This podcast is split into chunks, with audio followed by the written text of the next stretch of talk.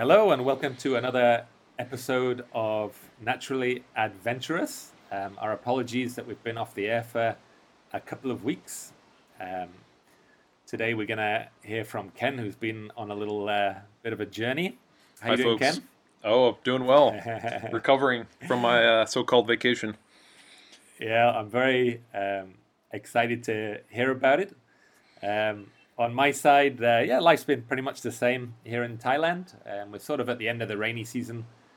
Um, should be going into the dry season soon, but everything's very green and all the rice fields are very beautiful. Um, we had uh, a little festival last weekend, which was called Loy Krathong, which was very nice. Um, everybody puts out these coloured lanterns outside their houses and set off fireworks. Um, and in all the little canals, they they take sort of stems of banana trees that float in the water, and they sort of put flowers on them and in, incense and little candles, and they float all these little homemade uh, rafts down the canals. Um, so it's a very beautiful time of year. Lots of very traditional music. So that's been uh, that was a lot of fun last weekend. Is this the floating lantern festival that we talked about in our uh, life in Thailand episode? There was one before I was talking about, which were yeah, I think it was actually. But another thing they do is they they release these sort of aerial lanterns up into the air. That's what we were talking about. Yeah. Yeah, well, they, they do both, but they've actually outlawed the uh, the aerial ones because Oh, really? it was burning it was burning too many old grannies' houses down. so they uh, that- just in our little area, they, they you can still do that in the center of Chiang Mai. Um, those uh, old ladies' houses are more expendable there. But uh, yeah, where, where we are, they decided to err on the side of caution and just release these little small floating um, ones that float down the uh, the canals. So yeah, but it's still very beautiful. We quite enjoyed that. It actually turned out to be on on the same day as Halloween because it's not a day; it's sort of on the last full moon of the uh, of the, of the month, whatever. So The, uh, the Yeah, it was kind of- I'm impressed in Chiang Mai by the canals. I guess that's some kind of like Yeah. medieval defense system, right? Like a moat system around the old city. defenses and yeah, I think um, and like transporting stuff as well. Um, Oh, really? But it's uh, it's a yeah, it's got a lovely, a lovely feel um, with all these like little little canals. The the old city is actually sort of it's exactly sort of two kilometers wide. It's like a square, two kilometer square, and that's the old city. And around that is a moat with a sort of very old uh, wall around it. So it's a very uh, very historical city. So this is something my wife and I were talking about on our last vacation because we visited a few towns in Madagascar where we've never been before, some of the bigger towns. And some towns have this real sense of place and definition where you sort of know, okay, this is the the centre-ville or this is the downtown or the old town. Yeah. And some are just very diffuse and you're just never quite sure like are we here yet? And so I like that in Chiang Mai that you definitely know like okay, across the a- moat this is old town. Yeah. Yep. It's interesting in, in Madagascar, at least uh, like in Tana, with all the uh, all, all the all the buildings are sort of built up on these little hills, and sort of in between is like a sea of rice fields. It's one of a kind as a as a city, Tana. You know, there's um, nothing else like it in the world that I'm aware of, unless somewhere in the But the, you know, Philippines or the, the, sort of higher up you are on the hill, you know, the sort of the the kind of higher class, or you know, the importance is uh, is um, is greater. You know, get the parliament and the palace and stuff up on the up on the side of the, up on the top of the hill. yeah. I mean, Tana was originally there were I believe it was seven royal families or you know sort of nobility that had their royal hill, and hmm. and then at some point all those dynasties were, were united under one king, and then eventually it all just became one city. So there's quite a dense history as to why things were that way. I, I always remember you telling me because you know on the on the way to the airport in Tana you drive past the huge American embassy, and and I guess you were telling me it's been it was built sort of low down and everybody thought that was kind of weird because if it's important it should be it should be higher up on a hill somewhere. Yep. Yep. Culturally, very much of an oddity that, that Faux- people don't pas, understand. yeah. Yep. Just, you know, I'm sure it came down to the bottom line, like the cheapest big tract of land, and they just filled in a bunch of rice paddies and just built this thing. But yeah. yep, they don't understand why the Americans wouldn't want a nice hilltop. Yeah, but it's been a nice, it's been very nice here over the last few weeks. It's um, it's it's probably the coolest time of year. And very green. And um, there's a lot of all the all the winter birds are sort of coming in. So he's getting all these little warblers and flycatchers, and so it's been bird wise, it's been quite good. Uh, last weekend we tried to do a bit of a hawk watch, and there's quite a few raptors Oh, really? coming through now. Ah, yeah. Chinese sparrowhawks and uh, what gray faced Yeah, buzzards like and that a, sort of a thing. more falcons, and you get the odd eagle and stuff. It's quite. Uh, Ah, nice. I love migration. I, I really miss it here. Just one more question. I'm curious, uh, what is happening with sort of the reopening of Thailand? Is it is there any discussion about when the country might reopen, or are they just waiting for a vaccine, or what's you know, happening? there is a discussion, and it's um, anybody involved in the tourism industry is, you know, their complaints are very strongly worded. They say, you know, you, this cannot go on, and it's basically, you know, we cannot go on losing money. Um, but the the government is just not um, interested in um, in having the whole uh, country be locked down again because there's, there's there's there's zero community spread of COVID here. There hasn't been for months right? um, the, we um, everyday life is just is just normal for us, and it has been for months and months. And so the majority of, of people that, that aren't involved in tourism are very happy to be kept safe. But anybody with a hotel or anybody that works in tourism, um, well, you know, me included, but I, I can definitely see why they're not opening up. Um, they what they did is they've made a they had discussions about how to start opening up safely, and they made this thing like a long term um, tourist visa, like a three month tourist visa that you could extend up to nine months. Oh, really? And uh, but you still needed to do the two week quarantine when you come in. Right. So now you can you can actually come as a tourist, but you you need to stay three months, and you need to do two Ah. weeks quarantine. No, that's quite Um, smart, though. but- That's uh, yeah, might work. Yeah, there hasn't been many people. There's been a few hundred Chinese come in, um, but it's very you know c- considering we had like 40 million foreign tourists last year. You know, having 150 Chinese people come in is pretty. Uh, Right. it's, it's Drop in the bucket. really- yeah. I mean, um, Thailand is consistently in the global top three for tourism, so you know it's a Oh, big it's deal huge. economically. I think it's like 20 percent of the um, of the GDP is is foreign tourism, so it's it's big. But you know, countries, every all the countries have, you know, even countries that don't have tourism are suffering financially because of the lockdown. So you know, it sort of sort of balances out. You know, if you don't have to lock down, then the rest of the economy can keep on going. You know. Right.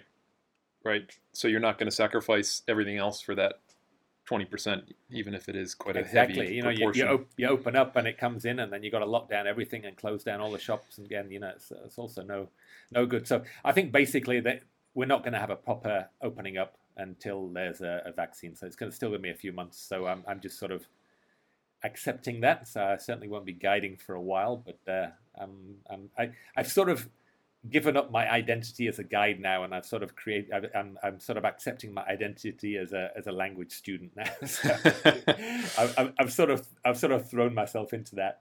well, they're both uh, both always been passions, right? So it's not too much of a. Yeah, It's just a change but of my wife's gears. doing some work now, and I've got a few little bits, so we're we're, we're getting by financially. But um, yeah, we're just doing what we what we need to do.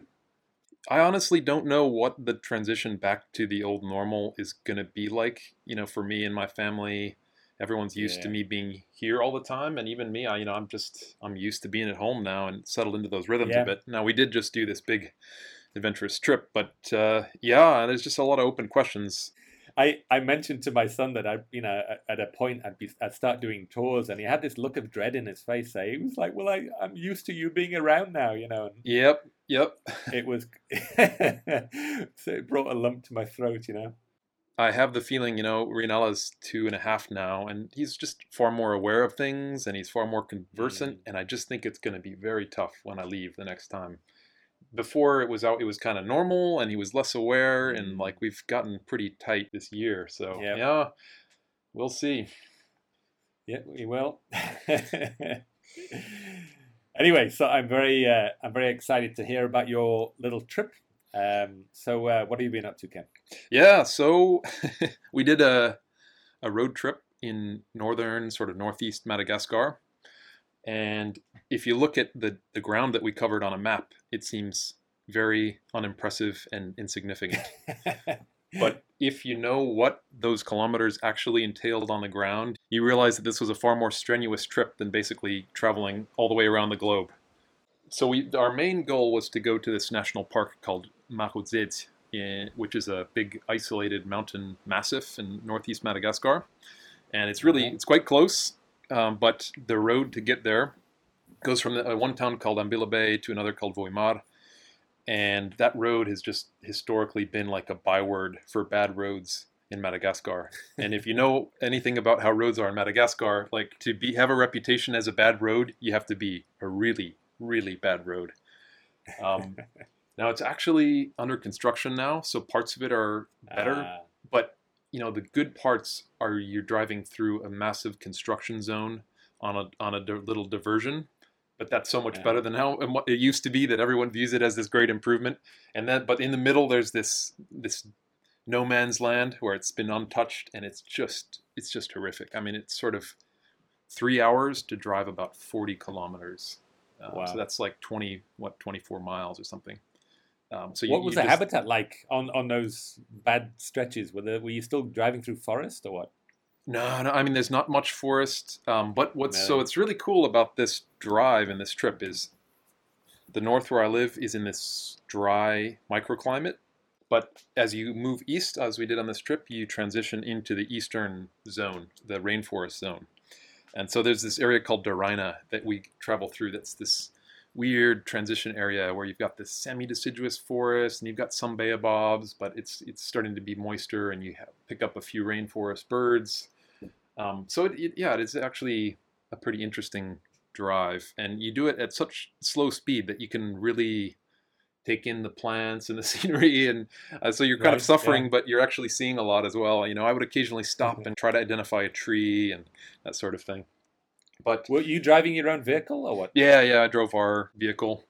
So we drove from Diego all the way to Vohemar, and that took about 17 hours. So that was the first day of our uh, so-called vacation. And uh, aside from some little portions of the construction zone, it was just all dreadful road. Even for the yeah. first five hours on the main so-called national road, which is horrific. When I first moved here, that road took about two and a half hours. Now it took five hours in going, six hours in getting home. Why has it got worse? Just because of the construction or what? No, no. So this is this is a different road than the one I mentioned. Oh, okay. Um, it's it, okay. it's just been untouched. So it's you know it's just a function right. of neglect. Just right. no maintenance.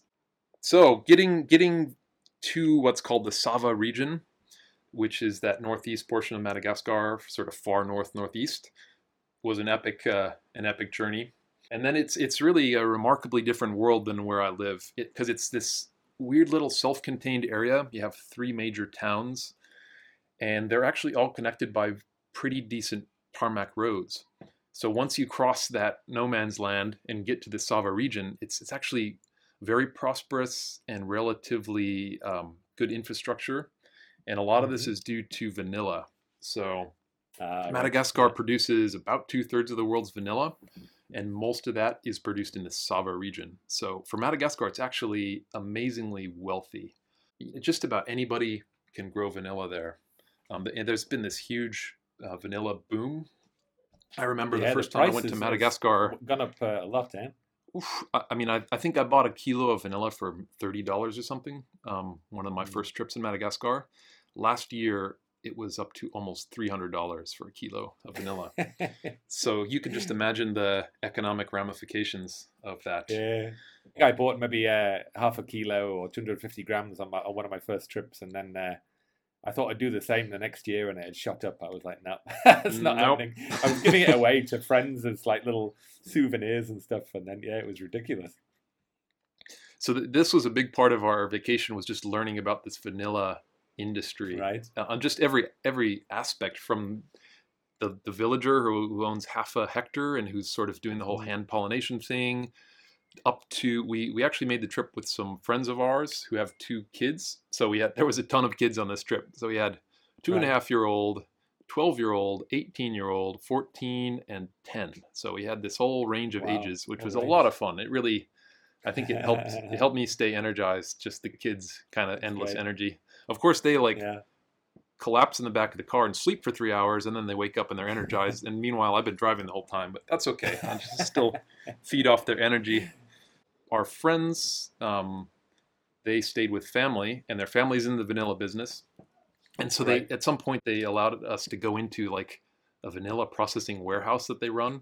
There was like Wow. 40 people. You know, you go through this little door. It's very inconspicuous. You go through a door, and there's like Uh-huh. 40 people you know, uh, measuring vanilla pods and feeling the quality and you know, boiling them and drying them. And um, we got to see like a, a vanilla growing greenhouse, which is this very experimental thing. You know, Right, traditionally uh-huh. it's been done in a sort of semi-forested or at least semi-wooded area. So yeah, vanilla vanilla played large in our vacation. We visited a large scale estate of vanilla and just spent hours learning Uh-huh. about it. And it was actually very interesting. Just objectively, it has environmental ramifications. Uh, in some ways, it's actually a good thing because vanilla requires some shade, and so so it's a little bit like Right. coffee in some respects. Like you Yeah. can grow it in a more environmentally friendly way rather than just Uh-huh. burning down everything. And also, just as as Malagasy people and residents, you know, just learning about this thing, which is it's our number one source of uh, income in this country. It just shed a lot of light on the way things work in Madagascar. You've given me a little sneak preview of uh, of an interview we're going to um, air at the end of the podcast. But um, yeah, the the guy was was talking about how vanilla was sort of produced and pollinated, and I've actually seen that once, and it's um it's really fascinating, eh? Because you know you say, oh, it's got to be hand pollinated, but that, that doesn't really mean much unless you actually see what that entails. Exactly. It's a weird. It's such a weird industry because apparently, of the aggregate vanilla flavor used in the world, less than one percent comes from actual vanilla beans. So it's ninety nine percent synthetic. And despite that, you know, it's it's uh, Madagascar's uh, number one export. It's a weird. It's a weird industry. I just the more I learn about it, it's uh, it's such a weird commodity. I guess everybody's more into food nowadays than they used to be, you know. So there's probably a big demand, you know, the sort of, I guess, Among yeah, top been- chefs and been- uh, yeah, chocolate some, makers uh, and high quality Malagasy vanilla, you know. it's a status thing these days uh, Yeah, as well. yeah. You know, real genuine vanilla. A lot of people probably couldn't tell the difference from syn- synthetic, but uh, it's a it's a status thing. I know there is Yeah. a there's a big difference in quality. I remember, you know, you travel throughout Madagascar, and the people are always selling at little street vendors and in markets and stuff like that. But there is a big difference between just your your little cheap vanilla that you'll buy on the street, and then the really high quality, really fragrant stuff. Eh? Yep, yep. There is. That's it's a quite a fragile commodity. Just all along the the way, you know, in terms of how it's grown and pollinated and then processed and stored. Like at every stage, it uh, it's quite the prima donna as far as agricultural products go. Did you actually get into the national park and Yeah, yeah, we did, we did. So that was actually even before we did all the vanilla stuff. That was the first thing we did. Is we went we went up to Yeah. It's a big mountain. It's uh, and it's sort of an isolated massif with a few different peaks, but it's only about what is it, seven thousand feet tall, like twenty one hundred some meters. And Mhm. people often say it's the fourth highest mountain in Madagascar. That's definitely wrong. It's actually there's actually like 40 mountains that are taller if you Right. count all the individual peaks. Yeah. But when you climb this mountain, you're starting at basically sea level. You're starting at around 100 Really? meters and you're going to Wow. 2100 meters. And then you're doing this on trails that start moderately good and then just get narrower and narrower. And so there's three different camps inside of the national park and you sort of stage your way up the mountain. Uh-huh. And, and the higher you climb, the worse the trail gets. and so the the, tra- the trail from Camp Three to the summit is you can barely call it a trail. It's like a very narrow aperture through the vegetation. It's I guess it would be quite easy to get lost if you're on your own, but I suppose you're with a guide, yeah. I actually did the it completely alone. We we oh, had you? yeah, we had two guides, but we had a bunch, Uh-huh. you know, family and kids are here and there, and Ah. so, you know, it, it suited me. Um, right. and it's actually there's only one trail, and although the trail is barely discernible, there's nothing really to confuse it with. So, but yeah, so so my wife and our younger kids stayed at the second camp. They did the first and the second, and then me and Uh-huh. the older kids and our friends we summited. Uh-huh. We went up to camp three, and then you know woke up very early and climbed the summit to the summit, and then came back down and all met up camp two. It was an unbelievably arduous uh, climb, and I, Really? it it kind of Wow. caught me off guard. But you know, you think about it, like we both climbed a lot of mountains, but how many mountains have you climbed from sea level to 2,000 meters? It's a big climb. I mean, the only thing is the top isn't that high, so you're really not suffering for oxygen. You know, it's um, Right. you got plenty of oxygen, but I think the low quality, like almost non-existent trail, just made it incredibly Uh-huh. hard. I mean, you're you're just walking on top of roots, like you might be a meter Right. off the ground, just kind of clambering over Uh-huh. roots, and there's no steps, and there's no um, it was it was just crushingly um, difficult, and it's weird. Eh? I've I've been doing a lot of uh, lifting during the For pandemic. anybody that doesn't know, Ken's a pretty fit guy, so when he says that's crushingly difficult, that would uh, Crushingly, yeah. for most most people. I I've been doing a lot of lifting, and I've really been focusing on my Yeah. legs. And I you know I Ah. think my legs are stronger than they've ever been before in terms of like how much I could squat. But Mm. this really didn't seem to translate into uh, helping me get up and down this mountain. It was weird. I, I was almost regretting all the all the leg work. It was, uh, you know, it, it Oh, seemed like I had more muscle mass, but it, when that meant when it got fatigued, it was just like burned out and gone. Uh, And it, I've never experienced this before. I mean, coming down the mountain, I was just in in agony. I mean, I was like. really. I was almost to the point of like crawling on the ground to stop u- using my thigh muscles. You know, you know when you're you're so exhausted, you're kind of trying to drag your body with you're trying to use your upper body and kind of like lower Yeah, yeah, yourself yeah. down rather than using your Yeah. thighs. It was. Yeah. I think when I got close to camp, I kind of got a little shot of adrenaline and kind of just barely managed to walk into camp. But it, it was Really? it was crushing. It was. How, my- how did the others get on? I think the the older folks, our friends, um, they're older than me. They're almost fifty. They, I think they they were in a similar state to me. Right? Uh, The kids were older- and the remarkably re- resilient. They, I, it's amazing. It's so that's part of it. Is you know I'm just older than I was when I used to climb mountains, Yeah. and Yeah. so it was uh, kind of coming to grips with my own mortality. Um, yeah, and that's funny.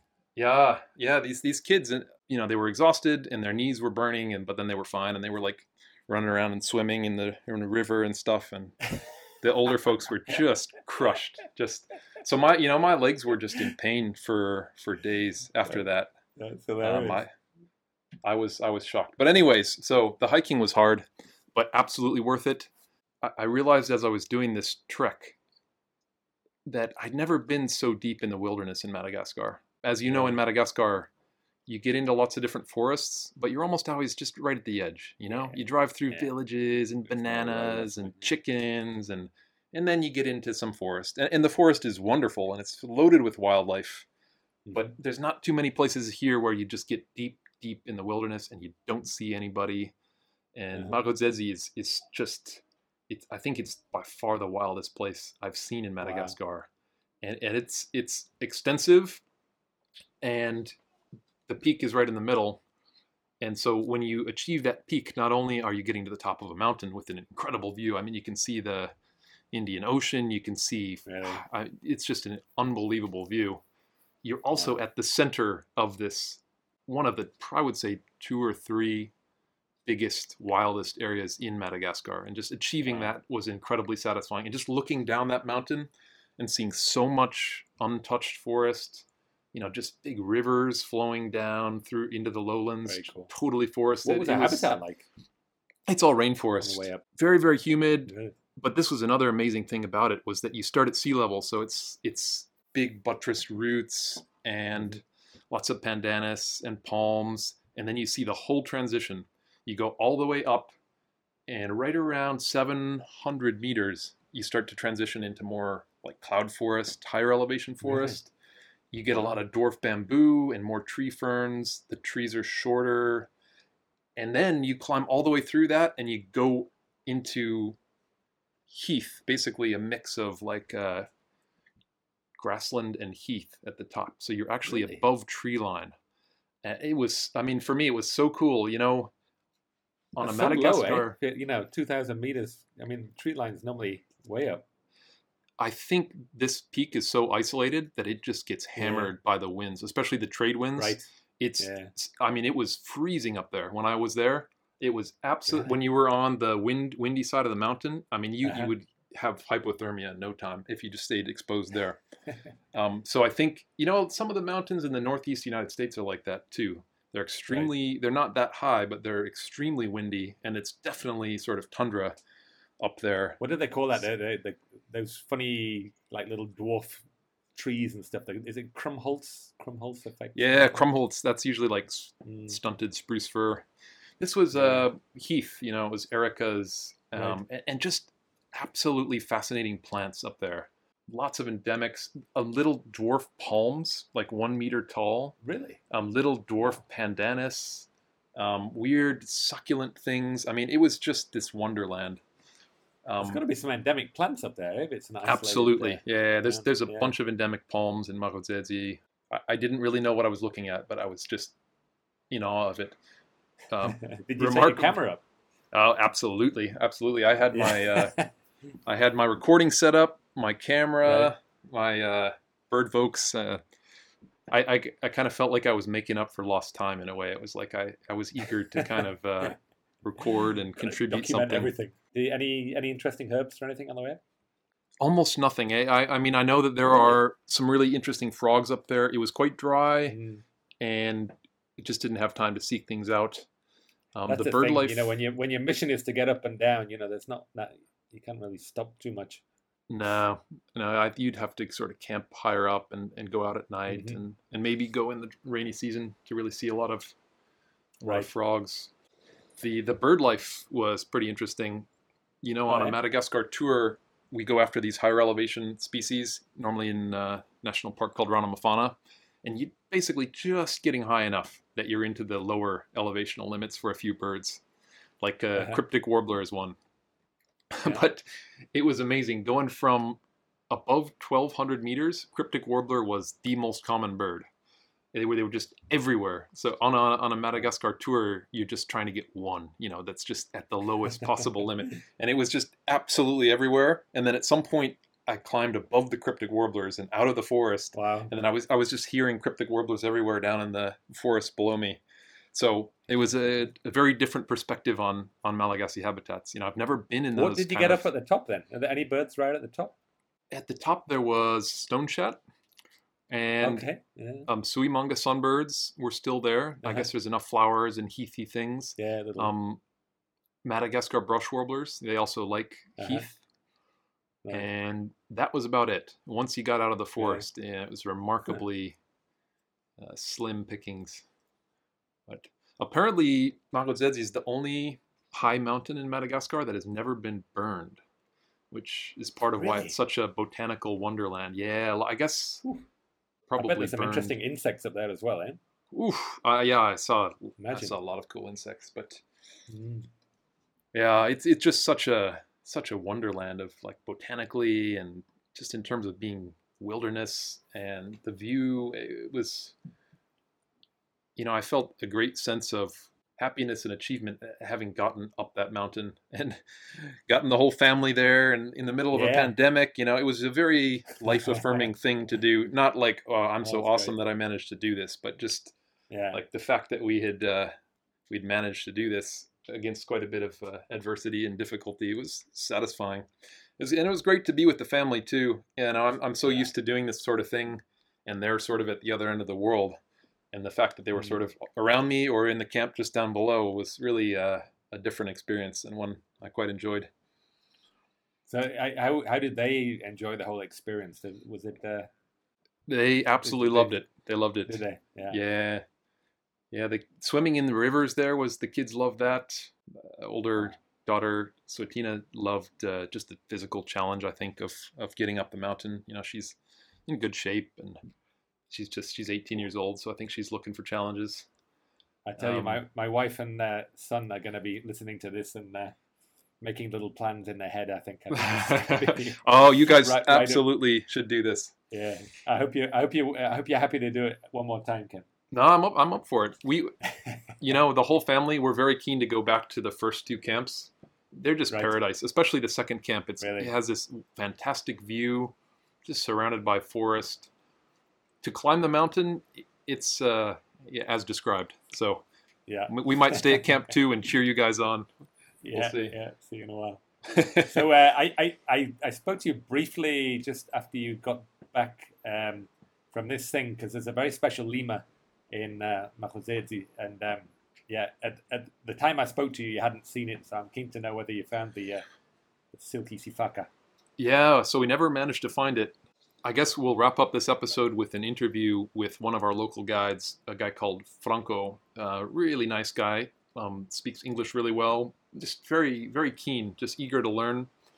He doesn't know the birds really well yet, but he's he was just soaking up information. So, but he was uh, desperate to find the silky sifaka, and so he was basically just shooting off and going up a mountain and then coming back Right. around and and looking and looking and he never found it. We never bumped into it. We never heard it. Really? You can actually smell their urine and uh, feces. Oh, really? So They've they- been Oh, so they were Recently. around no, no, no. We, you can when they've been around, and but we never oh, smelled when they've been around. Okay. any Yeah. signs.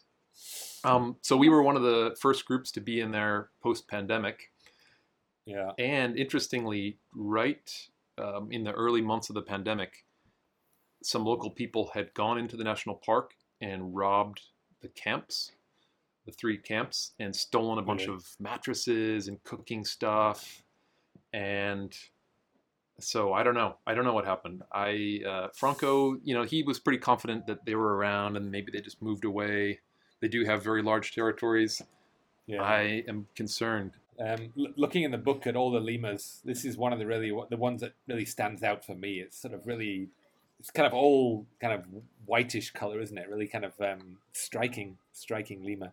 It looks like an rarest- albino creature. It's Yeah. it is big, all white lemur. It even has like pinkish eyes. It um, Wow, and, and one of the rarest primates in the world, probably. Yeah. almost always makes that you know top 25 rarest primates list. They're down to around 200, I guess.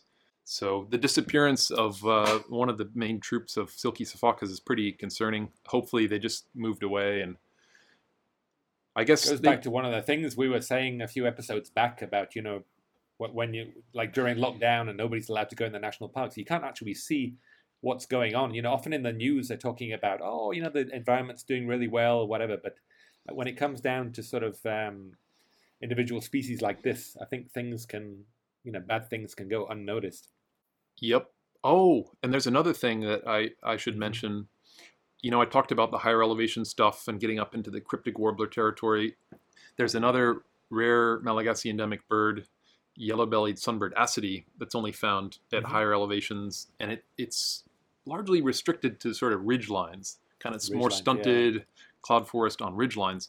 So I thought I was going to find this bird all over the place up there because this is like ideal habitat.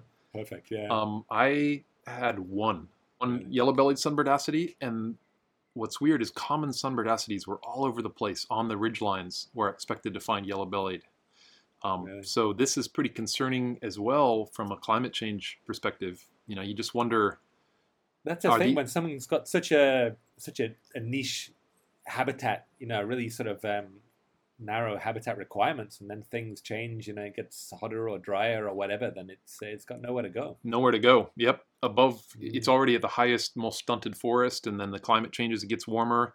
Maybe they get outcompeted by the common Yeah. sunbird asities, and then boom, you know, this thing could be extinct. So that I found that deeply concerning. You know, the last couple years on tours, they've sort of disappeared from where we used to find them at Yeah, Ranomafana. yeah, At least people haven't been finding them. You know, it's hard to say definitively they aren't there, but we consistently found that bird in the past. It seems to have disappeared from there. I thought it would be all over in Marojejy, and it wasn't. Mm. So, yeah, this is one of these things that could be like sliding rapidly towards extinction without anybody even really knowing. Jeez. Any other adventures from your trip? Um, noteworthy. Let's see. Well, after Marojejy, yeah, we spent a few days just in towns and kind of recovering and um, Uh-huh. learning about vanilla, and that was great. But the last thing we did before we we did that absolutely uh, soul crushing drive to get home was we visited a private reserve called Bobangira, which is actually Uh-huh. on the coast. Um, I, Okay. I didn't even realize there was any sort of littoral forest left away from Masoala, Uh-huh. but there's a decent tract of, of littoral forest, and it's actually owned as a private reserve by a friend of ours. And so we went out and camped a couple nights there, and that was well, it was dead flat. So after Marojejy, it was uh, kind of strangely enjoyable to just be in perfectly flat forest. just and it's very open as well. So Marojejy, it's very steep and thick, and you know it's hard to see wildlife. So this was just very open and flat and easy to see things. So that was from a habitat perspective, just a very interesting place to go.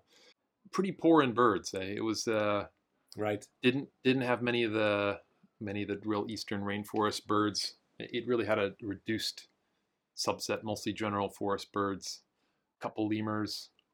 Um, there was a dwarf lemur there looked unlike any described species, like very very gray, a lot like the the western, you know, the uh, the fat-tailed dwarf lemur.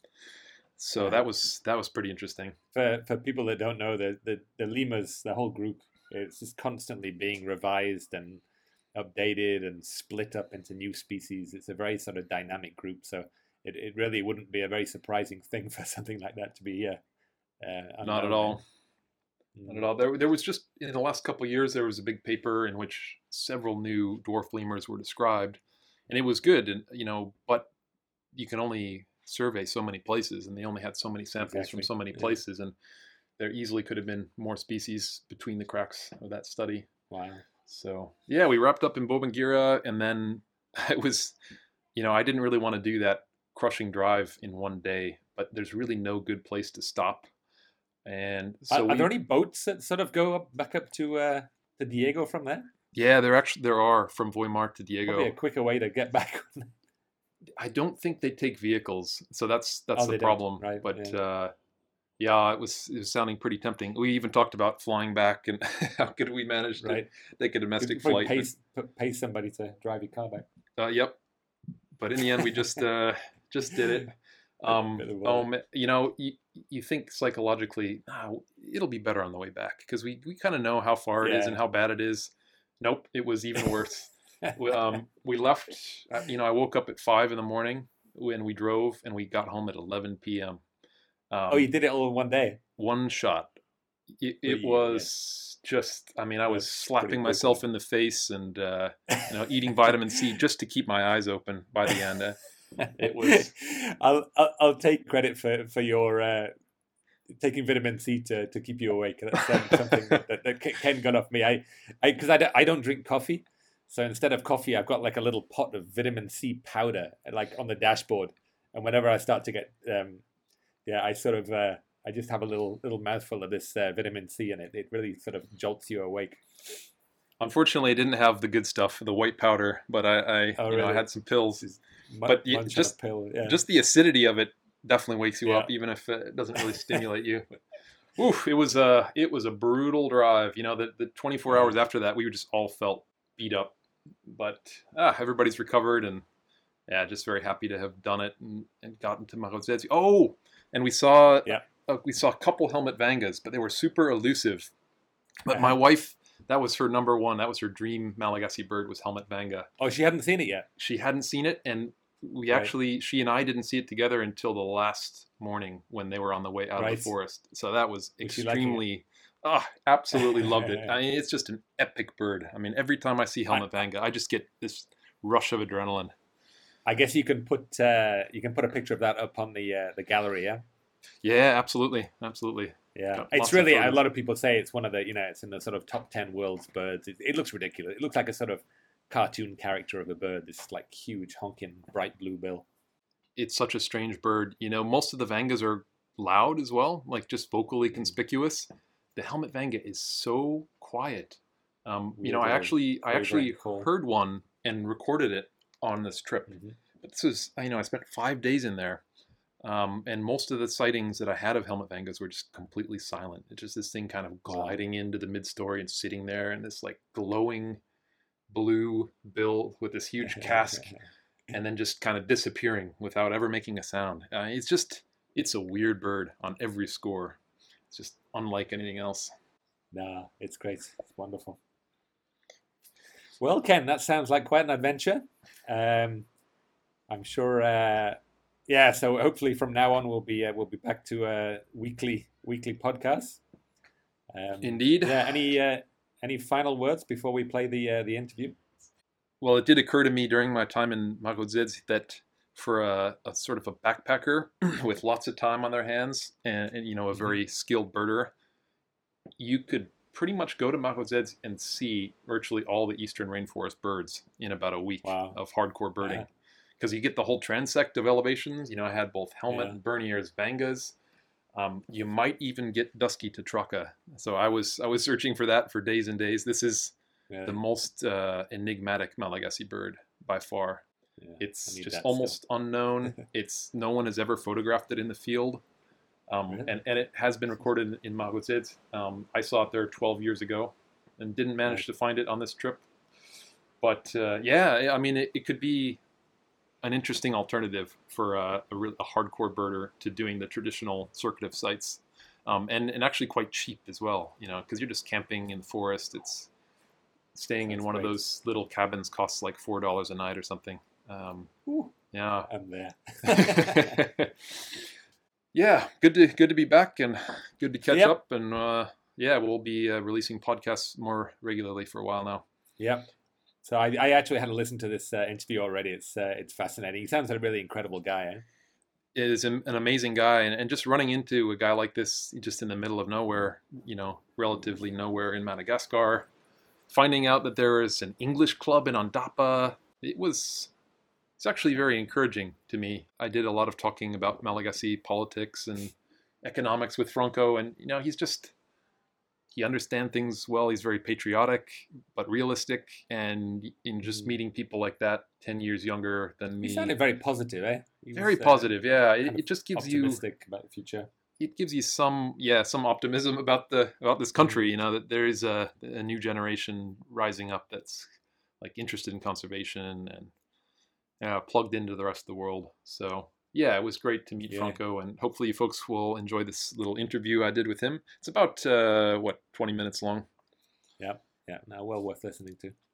So I guess we'll wrap up with that Yep. interview, and then no natural sound for this week, and then next week. you can actually you can actually hear a few uh, a few birds calling in the background of the, the interview. I, I think I was- guess you did it. I guess you did it. You, you, it was sort of raining, and, and you just sort of took a break and just sat down and had a chat, right? Yep, yep, just in the middle of the forest. I think you can hear Souimanga it's- sunbird, Madagascar bulbul. Yeah. It's it's wonderfully atmospheric though. Just listening to the sort of rain falling through the through the forest. And I guess next week maybe we'll start my uh, top ten mammals. We'll see see if something Yeah. else jumps out, but that's the tentative plan. Great. Okay. Well, uh, that's all from us. So uh, yeah, we'll uh, we'll be seeing you very soon.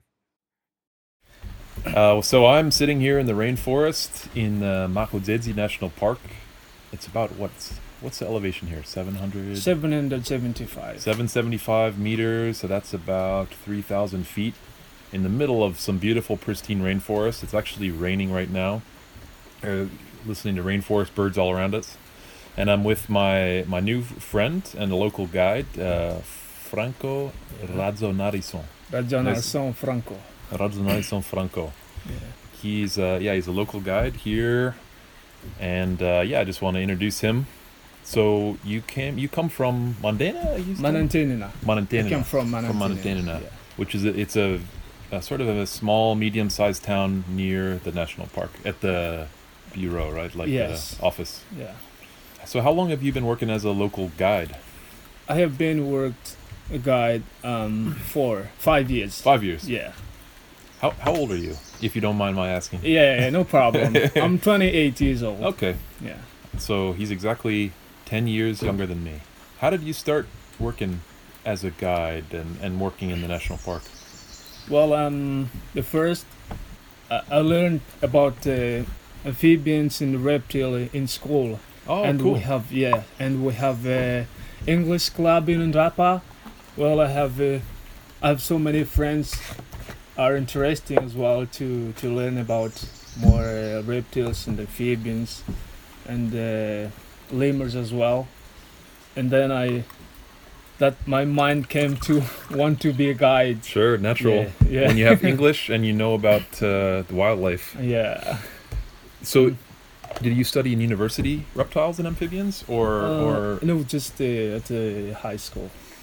But it wasn't. You didn't have a course of of right. You, it was just your passion, right? Yeah, You just, just- liked you just liked Yeah. herps or reptiles. Ah, yeah, I have uh, some books and uh, I learned. My uh, is some other guides come to me, help me how to learn about the reptiles and the amphibians and the lemurs yeah, and cool. uh, and the bird as well. But now, uh, I'm, I'm trying to convert Franco to a birder slowly, slowly. yeah, It, birds are a little bit challenging, especially if you don't have good binoculars and the calls and everything. yeah. So when you were learning about herps as a as a kid or whatever in high school, how did you study? I mean, did you on the internet or did you have the the Vences and Glaw book, uh, or how did you get information? Uh, just uh, just to have a book. The book is um, The, the Madagascar Easy. reptiles book. Yeah, Madagascar. yeah, no, that's a Reptiles great book. Yeah. It's a it's an amazing book. yeah, It's a little bit outdated now, but uh, it's a great book. yeah, If if I remember, I'll show you mine. It's in our car. yeah. Mine is like a Oh by yeah, Bully. yeah, I, I have it like wrapped in leather, and it's like my my herp Bible. You know, um, the Marojejy is uh, in the Sava region, in the North Madagascar, at the Sava region. So it's uh, it is about uh, 60 kilometers from Sambava. It's uh, on the way to Andapa, and you drop in Manantenina, then you can see the office, and uh, where you can have tickets, everything, and then you take a local guide, and. Uh, Start enjoy- walking. Start walking. You so you start at about 100 meters, right? And then Yeah. the the top of the mountain is 2,000. 2,132. So you climb 2,000 meters, which is about 7,500 feet up the mountain. Yeah, yeah. Um, So even yeah, from the village you can see the beautiful of the mountain. That's uh, called a red, th- um, three teeth. mhm. It's like- there's three peaks that Yeah, are really peaks, yeah. spectacular. Uh, yeah. So just to introduce Marojejy to folks, um, so yeah, as, as Franco said, it's in the northeast of Madagascar. It's in the rainforest zone, and it's a big isolated mountain that rises all the way up above tree line, and then it's a big national park, and it protects a huge area of pristine rainforest. One of the best left in Madagascar, I would say. One of the biggest tracts of forest, Yeah. right? Fifty thousand hectares. Fifty thousand hectares. Yeah. That's a lot. And it, it's just this beautiful, pristine wilderness. Um, it's very encouraging to see in Madagascar. So much forest. yeah. So, did you always like forest and nature as a kid, or Ha- Oh yes, yeah, forest, a natural mountain man? man. Yeah, yeah. So Franco is a little bit famous among the local guides as the guy who likes to climb the summit. The summit is an incredibly arduous uh, hike, and at the top there's a, a pot with Yeah. a little notebook inside where people Yeah. write their names. And Franco's name is there just over and over again. He's been to the summit so many times with so many different groups of people. So he's a he's a mountain man. He likes to hike and climb. Yeah, exactly. and the Marojejy one, uh, there's one one thing it make it really famous Yeah. because we have uh, Silky Sifaka, Mm. white lemur. So in Madagascar, it's only two parks we can find it here. In the first in the Marojejy, hmm and then in the Anjanaharibe-Sud. Janahar Bisid, it's um, from Manantenina, it's 75 kilometers from here. So it's not get- not it's too like far. It's the Yeah, not too far. 75 kilometers. And so the Silky Sifaka has a tiny little range in northeast Madagascar. It's critically endangered. Yeah. It's in the world's top 25 most endangered primates. Mm. And this is a little bit sad, but so we've Yeah. been here, what? We've been searching four days now, Four days, yeah. and we haven't seen Silky Sifakas.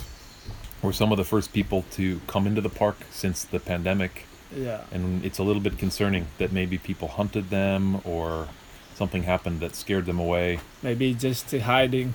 And maybe they're just not used to people now. Maybe they saw us and they're afraid of us yeah. because they lost Because their a little bit of their uh, yeah. Their tameness. I don't know, but uh, it's a little bit scary. When so there's about 200 in the world. You said three, two, 300 silky sifakas. Yeah, 200. 200. Yeah. So it's concerning when you don't see them. I hope they're okay. Yeah, me too. I'm curious. Um, the, you said that there's an English club in Andapa. Yeah. How many people participate in? in Andapa is kind of a small town of Small town. I don't know, yeah. Twenty thousand it's- people or something like It's that. uh, 48,000. Okay, well, Yeah, much bigger than I thought. So like fifty thousand people. So how many people in the English club? Well, Um, I think it's uh, 50, 50 Oh, wow. people. Yeah. That's a lot of. That's because uh, bit, the yeah. people, the young people in Dapa, they are very enjoy learning English and. Ah. Uh, Huh. But it's very cool, very cool people, Huh. sociable and very nice people. Yeah. Yeah. So Franco does a pretty good British accent. He he speaks with this sort of an American accent normally, but he's capable of a British accent. Would would you be willing to give us a little sample of British English? What do mind? Give me water. I'm thirsty. I'm thirsty. Yeah. It's a little bit Cockney. you know, like East London. Yeah. It's pretty cool to hear a Malagasy person with a British British accent. yeah. One more. yeah, yeah. Go on. Yeah. We saw Lima oh, today. So Lima. Oh, lovely. Yeah. Uh, very good. Okay. um, yeah, please come to visit Marojejy National Park. It's very beautiful, and the forest is in nature. And when you come here, you will see how beautiful it is. And um, um, Highly recommended. This Okay. place is paradise. yeah, If you're, as long as you have a little bit of physical fitness, you can do it. And yeah, yeah, I'm just thinking, is there anything else I want to ask you about? We have time. It's still raining. yeah, yeah. Oh, so you're married, right? But you don't Uh, have kids yet? yeah, yeah. I'm married. Yeah. I have uh, two kids. Oh, okay. Cool. Yeah, one so boy and one girl. Did, does your wife or your kids do they like nature? Are they into nature or uh, They like nature a little bit Yeah. reptiles, Um, mammals. mammals? Yeah, Yeah, yeah. ah, everybody likes mammals. yeah. They, they like lemurs. That's cool. Yeah. My my wife has been here before. And, In, in uh, yeah, yeah. We saw white-fronted brown lemur, yeah, yeah. and she wants to come back here again next time That's great. with That's my great. kids. I'm always, whenever I see Malagasy people in the national parks, I'm very happy. It's Yeah. because we shouldn't just be foreigners enjoying these places. It, Yeah. definitely, and it's it's pretty cheap for for national, For national, yeah. which yeah, is good. Very cheap. Yeah. Yeah. Yeah. So I'm curious. So you, so you work now mainly as a local guide in Marojejy, and then you also I think you have a vanilla plantation, right? Yeah. Yeah. Yeah. What do you have a goal? So you're still young. Do you like? Is there uh, something else you'd like to do differently, or um, you have what? What would be your goal? Well, um, cause I'm, uh, yeah, I'm a guide and I'm a farmer as well, so I, I, pr- I planted the vanilla so much.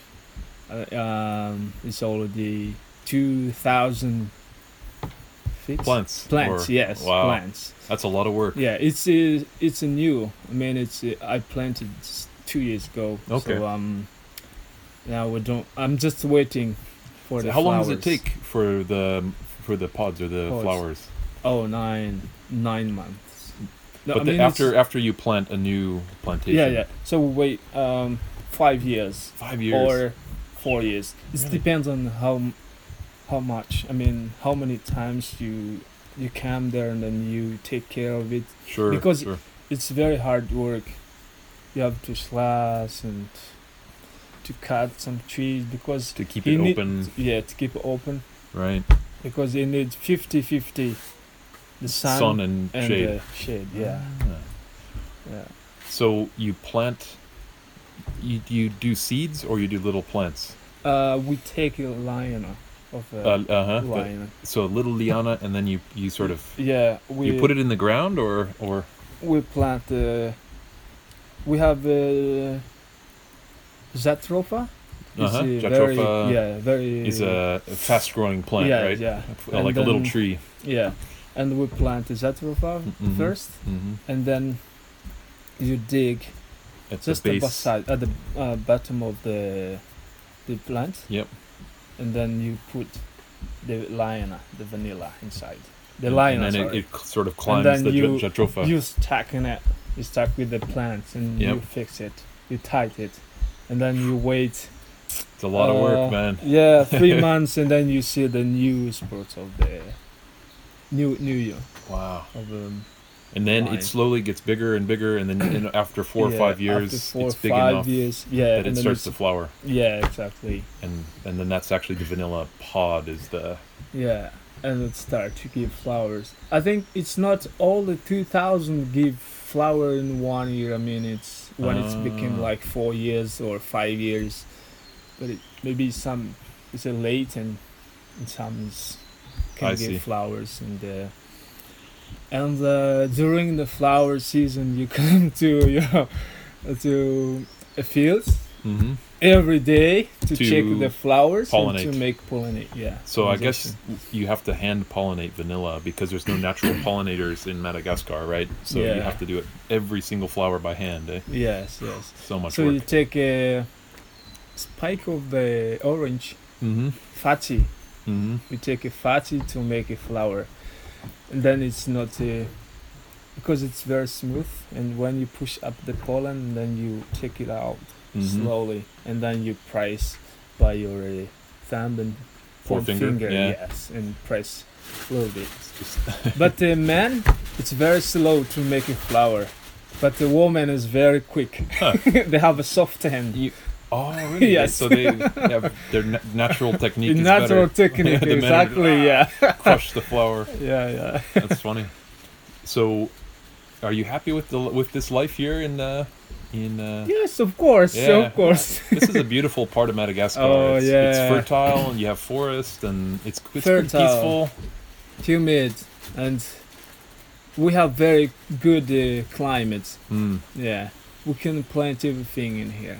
Anything. Anything. We had a few apples and Franco wanted to have the cores because he wanted to, try to plant uh, apple Yeah, apple yeah. seeds and see if it'll grow in his garden because he has so many I'm trying.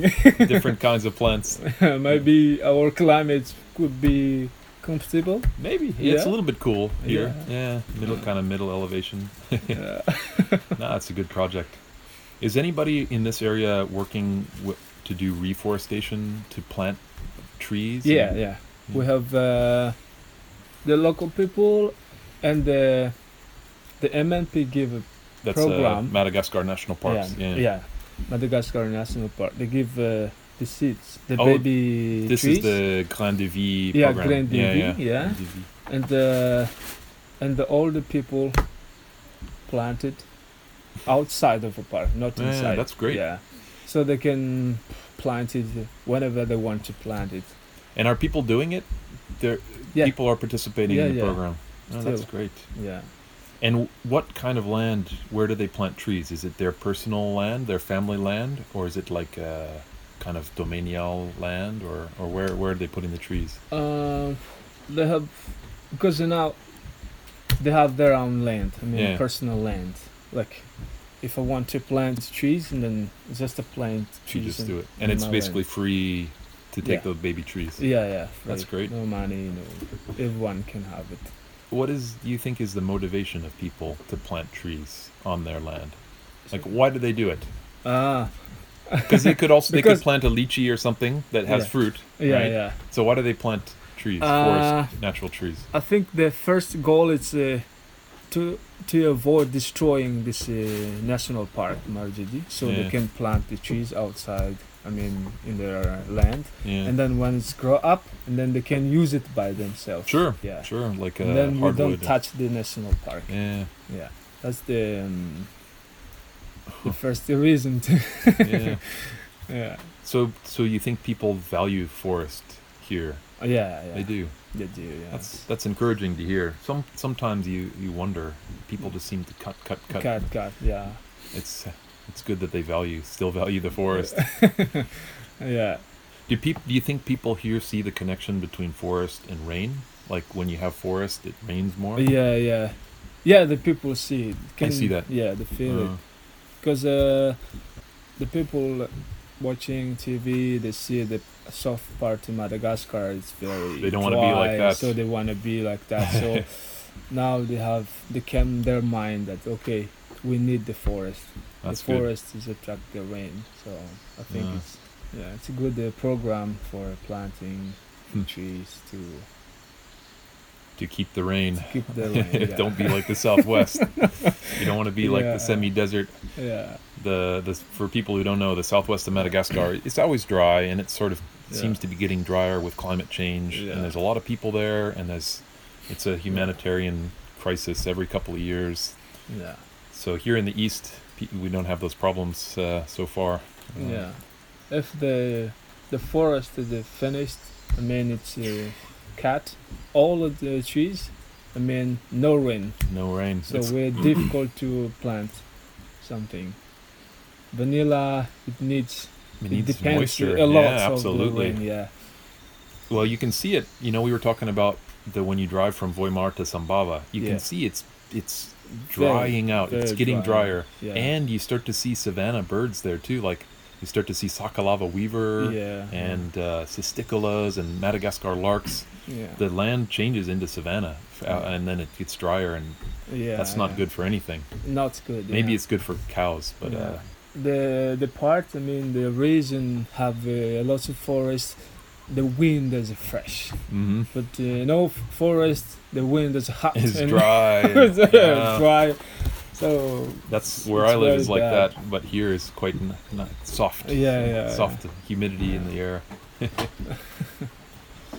well, the rain has stopped, and so we need to sort of start trekking our way down the mountain. So it looks like a good opportunity to walk. Yeah. Anything else you want to tell to an international audience about Marojejy or Madagascar?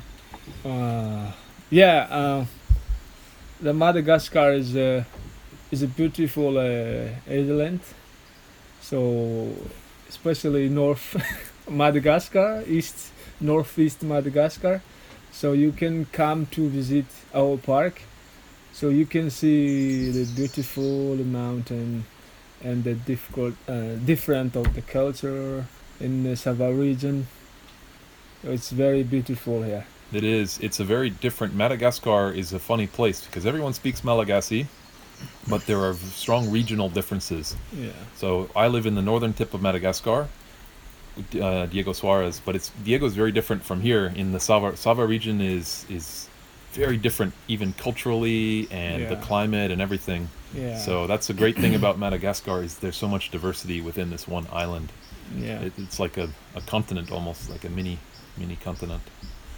Well, thanks for chatting, uh, Franco. Pleasure, pleasure to uh, meet you and chat with you. Thank you, Ken, Yeah, for pleasure. interviewing me. Happy.